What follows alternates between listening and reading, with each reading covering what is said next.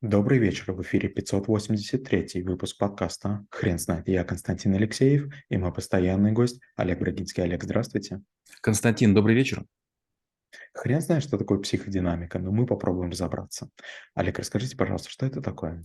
Психодинамика – это раздел психологии, который изучает подвижность различных частей психики человека, их взаимодействие и способность порождать эмоциональные и психологические силы. Очень часто, когда мы говорим о состояниях разума и поведения человека, мы вспоминаем Зигмунда Фрейда, Карла Юнга, Альфреда Адлера или Мелани Кляйн, которые вот якобы к этому тяготели.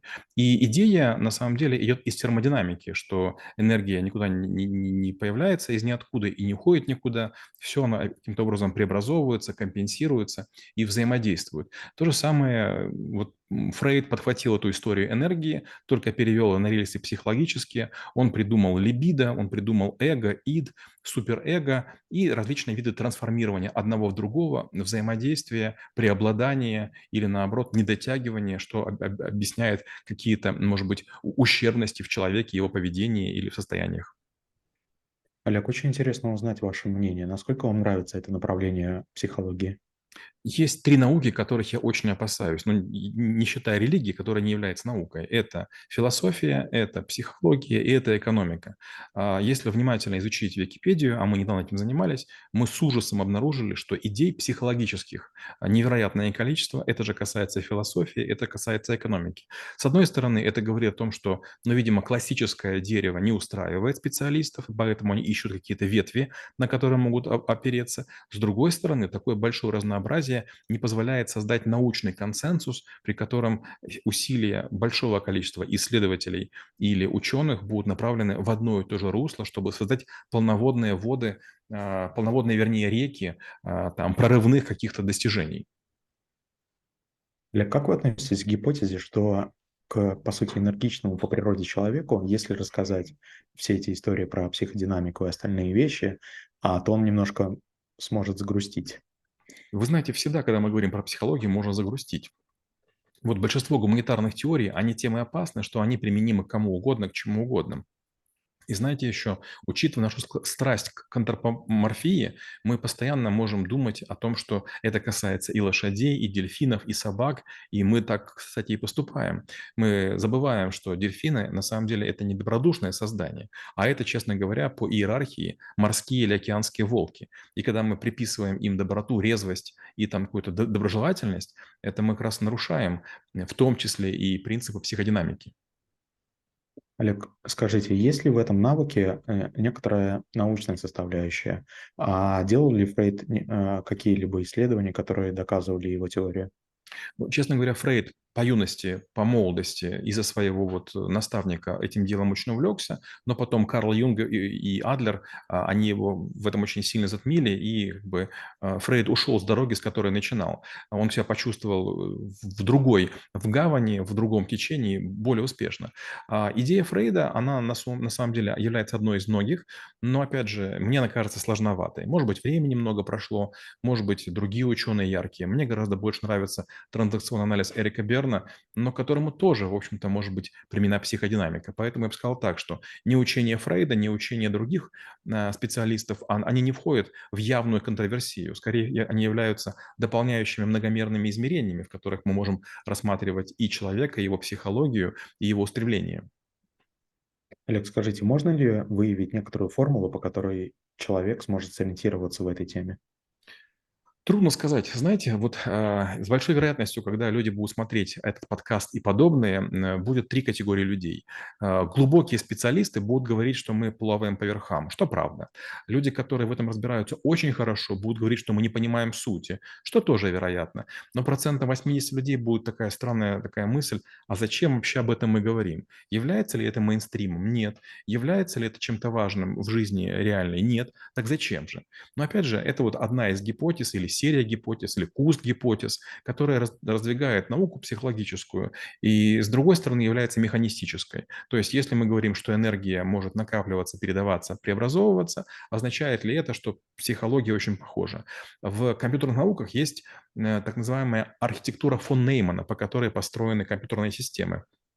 И она до сих пор соблюдается, и поэтому мы говорим, что ученый велик, потому что мы ежедневно используем его подход. Но используют ли ежедневно психологи или психокорректирующие какие-то специалисты и Адлера, и Зигмунда, и Фрейда, и именно элементы психодинамики? Наверное, нет. Это один из ключей, который есть в нашем сундучке, в котором есть еще там 2000 ключей, но если у нас есть только один, мы этим ключом пытаемся в том числе и винты выкручивать, и гайки заворачивать. А если мы понимаем, что у нас есть гораздо больше инструментов и диагностирующих, и это один из немногих, есть вероятность, что до него руки никогда вообще не дойдут. Олег, все-таки после изучения этого навыка, можно ли сказать, что человек, который рождается с определенным набором настроек, скажем так, заводских, можно ли этого человека все-таки разогнать до какого-то более высокого уровня? Да, абсолютно верно. Человека можно инфицировать, его можно заразить, сделать так, чтобы в его мозг пронзила какая-то мысль, которая будет его будоражить, которая не будет позволять ему спокойно спать. Она будет либо его подталкивать к усердной работе, либо к какому-то прорывному обучению, либо к повышению темпа для того, чтобы кого-то обогнать. Дело в том, что вот борьба, которая происходит в человеке, она возникает из-за того, что он недоволен своей жизнью, или из-за того, что окружающая среда конфронтивна, или потому что есть наставники, которые говорят, ты можешь большего. И вот тут как раз и возникает трансформация в разные виды поведения. Один человек спокойный, покладистый, флегматичный, он может сдаться. Ну что ж, не дано мне, значит так и будет. А другой человек, холеричный или сангвиничный, он будет говорить, нет, я достигну этого любой ценой. Он будет смешон, он, может быть, будет даже неуклюж, но в конце концов он из коровы на льду превратится в олимпийского чемпиона и будет крутить тройные или даже четверные тулубы. Олег, очень интересно узнать, а есть ли какие-то вещи, которые вы сумели применить в своей жизни после изучения этого навыка? У меня были такие периоды, когда я начинал экспериментировать с подчиненными или с теми людьми, которые работали в моих бизнесах, пройдя очередную тему по психологии, и всегда это заканчивалось плохо. Вдруг оказывалось, что это такие догадки, которые никем не проверены. Это интерес с точки зрения концепции. Знаете, вот ведь есть много людей, которые предполагают, как устроены пингвины или кашалоты, ни разу не видев разделку этих животных. Что стоит? Подойти и смотреть, или там посмотреть какие-то книги, учебники. Но нет, постоянно есть люди, которые начинают вопросами задаваться. А если у пингвинов колени? Да, есть. Или, допустим, они обсуждают, почему не могут прыгать слоны. Такая физиология. Просто внимательно изучи, как устроен слон, ты поймешь.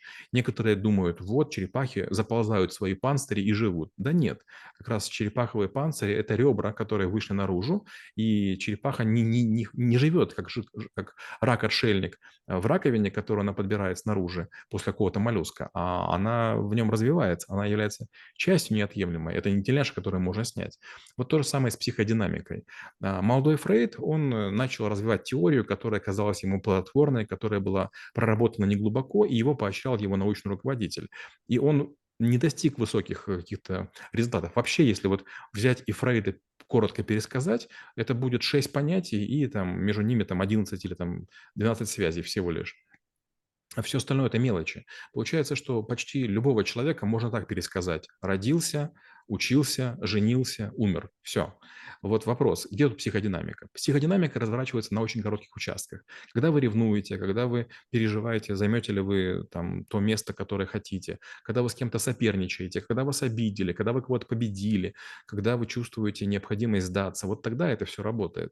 Вопрос, сможете ли вы, зная психологию, с этим управляться лучше? К сожалению, нет. Почти у каждого психолога есть свой психолог. Олег, спасибо. Теперь на вопрос, что такое психодинамика, будет трудно ответить. Хрен знает.